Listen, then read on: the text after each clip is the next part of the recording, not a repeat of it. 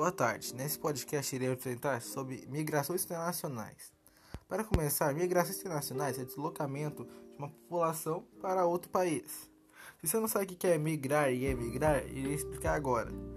Migrar é quando uma pessoa sai de um certo local e vai até seu destino. Emigrar é quando pessoa sai do local e o local de origem é o local que ela saiu. É um, é algo bem fácil de entender até, se você pensar de um jeito. A maioria dessas migrações pode acontecer nos países porque eles querem a segurança, liberdade, o respeito, etc.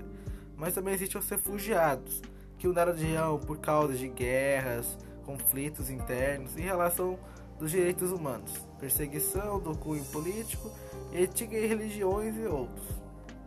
Um bom exemplo disso é a Covid-19 pois quando surgiu, a maioria das pessoas que moravam em países, tipo Japão e isso aí, estão medo, migraram-se para locais que nem para o Brasil de volta, voltando para o local de origem. Isso é um bom exemplo de como ocorreu as migrações pelo Covid-19.